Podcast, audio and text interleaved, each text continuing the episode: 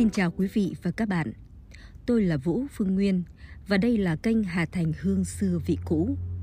Ngày hôm nay chúng ta sẽ cùng đến với câu chuyện về bánh gai Yên Sở bâng khuâng thời đã xa. Bìa bánh đen nhánh, nhân đậu vàng ươm, cùi dừa trắng tinh, thơm nức, dẻo dính, ngọt đậm, bùi ngậy. Lần đầu tiên tôi được thưởng thức hương vị bánh gai Yên Sở. Ấy là vào dịp mùa thu năm Nhâm Tuất 1982. Tại sao tôi lại có thể nhớ kỹ đến như vậy? Trước nhất, chắc chắn không phải vì hương vị nó quá thơm ngon, mà bởi vì nó gắn với kỷ niệm về chuyến công tác ngoại thành đầu tiên trong cuộc đời làm báo của tôi. Mùa thu năm ấy, tôi mới bỡ ngỡ bước vào nghề phóng viên tại Đài Phát Thanh Truyền hình Hà Nội. Tốt nghiệp Đại học Sư Phạm ra, nên tôi được ban biên tập phân công theo dõi mảng giáo dục đào tạo. Nghe tin trường mầm non Yên Sở đang giành vị thế lá cờ đầu của ngành học mầm non Hà Nội, tôi rụt rè bày tỏ ý định với phóng viên Hoàng Mạnh Cường, người được phân công hướng dẫn tôi, là muốn về Yên Sở khảo sát thực tế để thực hiện phóng sự tuyên truyền điển hình. May mắn được anh xem qua đề cương ý tưởng và gật đầu ngay. Tôi là lính mới tò tè, đã biết gì về đường xá nông thôn ngoại thành xa gần thế nào đâu. Sáng sớm tinh mơ, đôi bạn đồng nghiệp đã bon hai chiếc xe đạp thẳng đường 32 qua Nhổn, đến trôi rẽ trái vào sâu địa bàn Hoài Đức. Khi thấy hiện lên trước mắt những vòm lá dừa nối nhau in hình trên nền trời thu xanh biếc, là biết đã tới Yên Sở. Những cơn gió sớm từ dòng sông đáy thổi lên mát rượi, đôi bạn càng hào hứng đạp xe băng băng. Cuộc khảo sát thực tế coi như thành công. Chúng tôi tạm biệt cô hiệu trưởng nhà trường và ra về giữa trời trưa tháng 8 âm lịch, nắng rám trái bỏng. Mồ hôi mướt mải, hai đứa đói hoa mắt. Mãi mới nhìn thấy một quán nước mái lá lơ thơ dựng ven đường. Ngày ấy thời bao cấp khó khăn, đâu có nhiều hàng quán như bây giờ. Và phóng viên thì biết rồi đấy, nhà văn, nhà báo, nhà giáo, nhà nghèo. Dừng chân nghỉ đi, Cường ơi, nắng quá. Không dám nói là đói quá. Ừ nhỉ, vào quán này luôn đi. Yên Sở nghe nói bánh gai ngon lắm đấy. Bánh gai đâu, làm gì có nhở? Tôi nhìn khắp cái chõng tre lèo tèo trồng bát cũ và lòng chỏng đôi lọ kẹo vừng, kẹo lạc, chè lam bám bụi đường. Bánh gai đây thôi, mời anh, mời chị. Cô hàng mau mắn chỉ vào đôi trồng hộp lá dừa xanh thắm, vuông vức, đẹp đẽ buộc lạt đỏ, treo trên cọc tre góc ngoài chõng. Bánh gai làng em khác, bánh gai các vùng khác, chính là ở vỏ hộp lá dừa này đấy ạ. Tôi ồ lên ngạc nhiên, thú vị hết mức. Sao có thể lạ và đẹp đến thế? Khéo thật đấy. Trong khi ấy, Cường đang mải mờ máy chụp ảnh những hàng dừa xõa tóc bay lồng lộn trên nền trời cao vợi. Tôi tíu tít gọi Cường quay lại chụp ảnh hai sâu bánh gai đẹp như bánh lễ. Thật, nhìn những hộp bánh đẹp thế chả nỡ bóc ra. Chỉ muốn để mà ngắm. Tuy nhiên, hai đứa cẩn thận vét nhẵn túi, cũng chỉ đủ tiền mua hai cốc nước trà xanh và đôi bánh gai lót dạ. Thời ấy, lương phóng viên tập sự như Cường chỉ có 85% của mức lương 29.000 đồng, hay 29 đồng thì phải. Tôi lẫn lộn không còn nhớ rành mạch nữa. Chỉ con số 29 mãi không quên. Còn tôi lại đang thuộc diện phóng viên thử việc, chưa có đồng lương nào. Truyền hình Hà Nội đang chập chững, thành hình, phát sóng phải nhờ Đài Truyền hình Việt Nam vào buổi tối thứ ba hàng tuần. Chế độ nhuận bút cũng chưa có nốt. Thành ra ngày ấy, các phóng viên trẻ đi công tác ngoại thành, ít ai dám ghé quán xá dọc đường.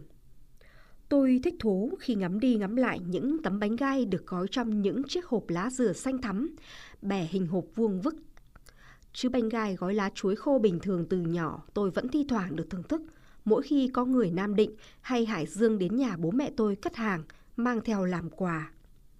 Cả một thời bao cấp mấy chục năm, tất cả những đặc sản như bánh quà của các vùng miền chỉ là được truyền tụng qua văn chương và lời kể của các bậc ông bà cha mẹ, chứ tuyệt nhiên không có về đến Hà Nội qua con đường buôn bán thương mại công khai như giờ đây. Yên Sở gần Hà Nội như thế, cách chỉ chừng 20 cây số mà ngày ấy tuyệt nhiên cũng chẳng thấy tấm bánh gai Yên Sở nào hiện diện trên phố phường Hà Nội. Máu nghề nghiệp phóng viên trẻ nổi lên, tôi tới tấp hỏi cô hàng nước về nguồn gốc, sự tích, cách thức làm bánh gai. Nhưng cô chỉ cười nói là ở Yên Sở, hầu như nhà nào cũng biết làm bánh gai. Còn sự tích bánh thì cô không rõ. Cô vừa thoăn thoắt biểu diễn lại cho chúng tôi xem cách thức bẻ lá dừa thành chiếc bánh hộp bao bánh vuông vức, vừa đòn đả mời mọc. hội làng em mùng 10 tháng 3 âm lịch, các anh chị vào chơi, thế nào cũng gặp các cụ cao tuổi tha hồ hỏi chuyện. Nhất định rồi, về chứ, về chứ. Sau này, trong khi tác nghiệp mảng văn hóa xã hội, tôi có trở đi trở lại Hoài Đức nhiều lần, đặc biệt là tới vùng Kẻ Giá cổ xưa bên bờ sông Đáy, dự hội làng, trò chuyện với các bậc cao niên trong vùng, tới thăm một số gia đình làm bánh, quan sát cách thức làm bánh từ hái lá gai tới giã bột, làm nhân, gói hấp, bẻ khuôn lá dừa. Kẻ Giá khi xưa gồm 7 làng quê, trong đó có 2 làng nổi danh xa gần với hai đặc sản ẩm thực, bánh gai Yên Sở, bánh do Đắc Sở. Đây cũng là hai thứ bánh được làm nhiều nhất để dâng cúng thành hoàng của cả vùng Kẻ Giá là tướng quân Lý Phục Man dưới triều vua Lý Nam Đế. Hội Giá diễn ra vào ngày mùng 10 tháng 3 âm lịch, 5 năm một lần hội chính. Hội Giá từng nổi danh trong câu ca dao: bơi đăm rước giá hội thầy, vui thì vui vậy chẳng tày giã la. Bên cạnh việc gói bánh vào dịp lễ hội, dân các làng còn gói bánh trong dịp Tết Nguyên đán và các dịp trong gia đình có đám dỗ kỵ, cưới hỏi. Nhưng nét đặc biệt của bánh gai Yên Sở là nhân bánh có nhiều dừa miếng hơn nhân bánh gai các vùng khác. Tuy nhiên, đặc biệt hơn chính là ở hình thức khuôn lá dừa vuông vắn đẹp đẽ, bao quanh tấm bánh lá chuối bên trong. Không nơi nào trên đất Việt có khuôn lá bánh gai đẹp đến như vậy. Tôi chắc chắn như thế, điều này có duyên do của nó.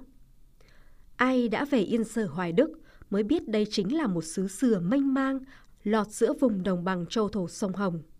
Những hàng dừa xanh tươi, cao vút, chạy dọc theo những con đường làng, ra tận những chân ruộng lúa. Gió từ sông Đáy thổi vào khiến những vòm lá dừa đu đưa bay lượn trên nền trời xanh biếc, tạo nên những điểm nhấn cảnh quan độc đáo. Cảnh tượng ấy đã khiến những người con Yên Sở xa quê luôn bồi hồi nhớ tưởng. Tương truyền, những hàng dừa ấy đã hiện diện trên đất này từ dăm 700 năm trước, khi những đoàn hàng binh của đất nước Champa cổ xưa được các triều vua phong kiến Việt Nam quy tập về đây sau những cuộc chinh chiến mở đất phương Nam. Họ sinh sống, lập nghiệp, thành ra trên đất vùng Kẻ Giá và tập trung nhất ở làng Yên Sở này. Những hàng dừa do bà con gốc Champa nối đời trồng hái, hầu khiến họ phần nào nguôi ngoai nỗi buồn nhớ quê hương xứ sở. Viết đến đây, tôi bỗng sực nhớ đến quang cảnh xứ dừa Bình Định miền Nam Trung Bộ, cũng là thuộc vùng đất kinh đô cũ của người Chăm. Nơi ấy cũng có một thứ bánh đặc sản tương tự như bánh gai Yên Sở, đó chính là bánh ít. Ca dao cổ có câu: muốn ăn bánh ít lá gai, lấy chồng Bình Định cho dài đường đi.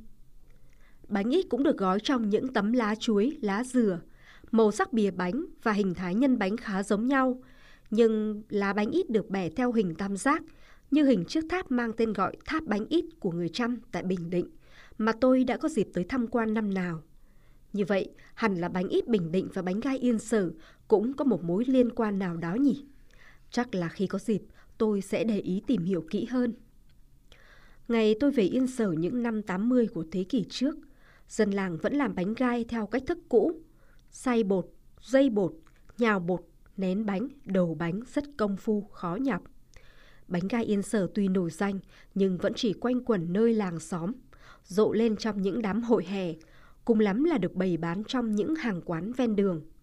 Nhưng sang đến những năm đầu thế kỷ 21, bánh gai Yên Sở cũng như bánh do Đắc Sở cùng những thứ bánh quả dân tộc khác từ các làng phía Tây Hà Nội như chè lam Thạch Thất, bánh tẻ Phú Nhi đã có cơ hội hiện diện ở Hà Nội. Theo chân các du khách hành hương và các gánh hàng rong le lỏi trong từng phố chợ Hà Nội. Người Yên Sở mấy ai không thuộc những câu thơ dân dã lưu truyền ở làng quê. Bánh gai làng Giá thơm ngon, con gái làng Giá tươi giòn sắc xuân. Giã lá xay bột chuyên cần, khéo tay gói bánh, người ăn tìm về.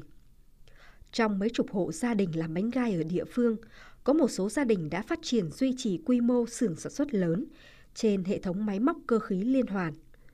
Hàng ngày, mỗi xưởng có thể cho ra lò tới hàng ngàn tấm bánh, giao đi khắp các tỉnh xa gần. Việc làm bánh còn nở rộ vào các dịp lễ Tết, hội hè. Những hàng dừa trong làng không còn đủ đáp ứng cho nhu cầu của các xưởng tại địa phương, nên các xưởng phải nhập lá dừa hay dừa quả tới các vùng khác mang về. Mật mía, một thứ nguyên liệu thiết yếu để làm bìa bánh gai xưa, chỉ lấy ở làng Cát Quế gần bên. nhưng nay phải lấy tận tỉnh Tuyên Quang trên mạn ngược. Tuy nhiên, tôi vẫn băn khoăn trong đầu một câu hỏi. Tại sao bánh gai Yên Sở, bao năm qua ở ngay đất Hà Nội mà vẫn không thể nổi danh như bánh gai Ninh Giang, Hải Dương hay bánh gai Nam Định? Ấy là chưa so sánh với những thức bánh gai đặc sắc ở các tỉnh xa như bánh gai Cao Bằng, bánh gai Thanh Hóa. Trong vai thực khách, tôi tự đánh giá rằng về chất lượng, bánh gai Yên Sở hiện giờ đang có chút vấn đề. Thứ nhất là do một số xưởng pha thêm tỷ lệ bột rắn đáng kể vào bột nếp, nên bìa bánh hơi rắn mình, không còn độ dẻo xính như xưa. Bóc tấm bánh gai Yên Sở hiện giờ, nó cứ dóc tuồn tuột. Như thế là mất đi một phần cái sự thi vị của những thời khắc đợi chờ háo hức của thực khách trước khi nếm bánh. Và lại độ dẻo sánh, nguyên thủy, một tiêu chí hàng đầu của tấm bánh gai chỉ vì chút bột sắn mà đã không còn như xưa. Hụt hẫng lắm. Thứ hai, một số nhà làm bánh lại sử dụng mùi hương liệu quá nồng gắt, chứ không thoang thoảng, nhẹ nhõm, tự nhiên như trước. Ba nữa là một số nhà bỏ luôn cách bao bánh bằng chiếc hộp lá dừa đặc sắc mà chỉ gói bằng lá chuối thông thường, thậm chí chỉ bao bánh bằng miếng ni lông mỏng, rồi vòng quanh bằng rẻ lá chuối bé ti ti, trông rất là thẻo đành, hời hợt. Sao bánh gai Yên Sở bây giờ không dẻo ngon như trước nhỉ? Tôi hỏi cô hàng rong thi thoảng đỗ gánh ở chợ Giáp Nhất. Bánh hàng ngon đắt tiền phải đặt cô ạ. Mà phải đặt cả mẻ to hàng trăm chiếc mới tiện một công làm. Hàng chợ chúng cháu bán hàng ngày thế này cho mọi người dễ mua. Không, thời buổi này đã khác. Nhất là miếng ăn vào miệng, không chỉ cần ngon mà còn cần đẹp. Không chỉ cần đẹp mà còn cần sự đặc sắc, độc đáo, nổi trội. Điều này sẽ càng hấp dẫn lôi cuốn thực khách. Đắt rẻ nhiều khi chả kỳ quản gì. Thật thế. Viết đến đây tôi lại giật mình sực nhớ. Năm trước đi tham quan Bình Định, được dẫn vào một tụ điểm bán hàng đặc sản rất lớn ngay thành phố Quy Nhơn. Tôi có đặt mua dăm chục bánh ít về làm quà cho gia đình bè bạn. Thay vì những tấm bánh gói lá chuối, lá dừa khi xưa, tấm bánh ít được gói ni lông bên trong và bọc ngoài bằng những tấm bìa giấy xanh xanh có sọc vàng giả như lá dừa. Cái ngon tưởng như đã giảm bớt mấy phần. Thật thế. Bánh ít sứ dừa gốc mà chả còn gói lá dừa. Nữa là bánh gai sứ vọng dừa Yên Sở. Tiếc thay, sao mà cứ nhớ mãi hương vị tấm bánh gai Yên Sở. Một ngày xa, đóng lá dừa xanh, buộc lạt đỏ bày ngay ngắn trên chiếc chõng tre quán lá bên đường, cùng dư âm những câu ca lành lót, vui tươi mà chân thực, dân dã lắm thôi. Quê tôi có một triền đê, có dòng sông đáy, có nghề bánh gai. Bánh này vừa dẻo vừa dai, bánh đi khắp cả vùng ngoài, vùng trong, ăn vào mát dạ mát lòng, vừa thơm vừa ngọt, ăn xong lại thèm. Câu chuyện hôm nay xin dừng lại ở đây. Toàn bộ bản quyền và nội dung cũng như giọng đọc được đăng tải đều thuộc về kênh Hà Thành Hương Xưa Vị Cũ. Chúng tôi rất mong được sự ủng hộ, chia sẻ và quan tâm của quý vị và các bạn bằng cách like, share, ấn theo dõi kênh và để lại các bình luận thể hiện ý kiến, cảm xúc. Hà Thành Hương Xưa Vị Cũ xin trân trọng cảm ơn quý vị và các bạn.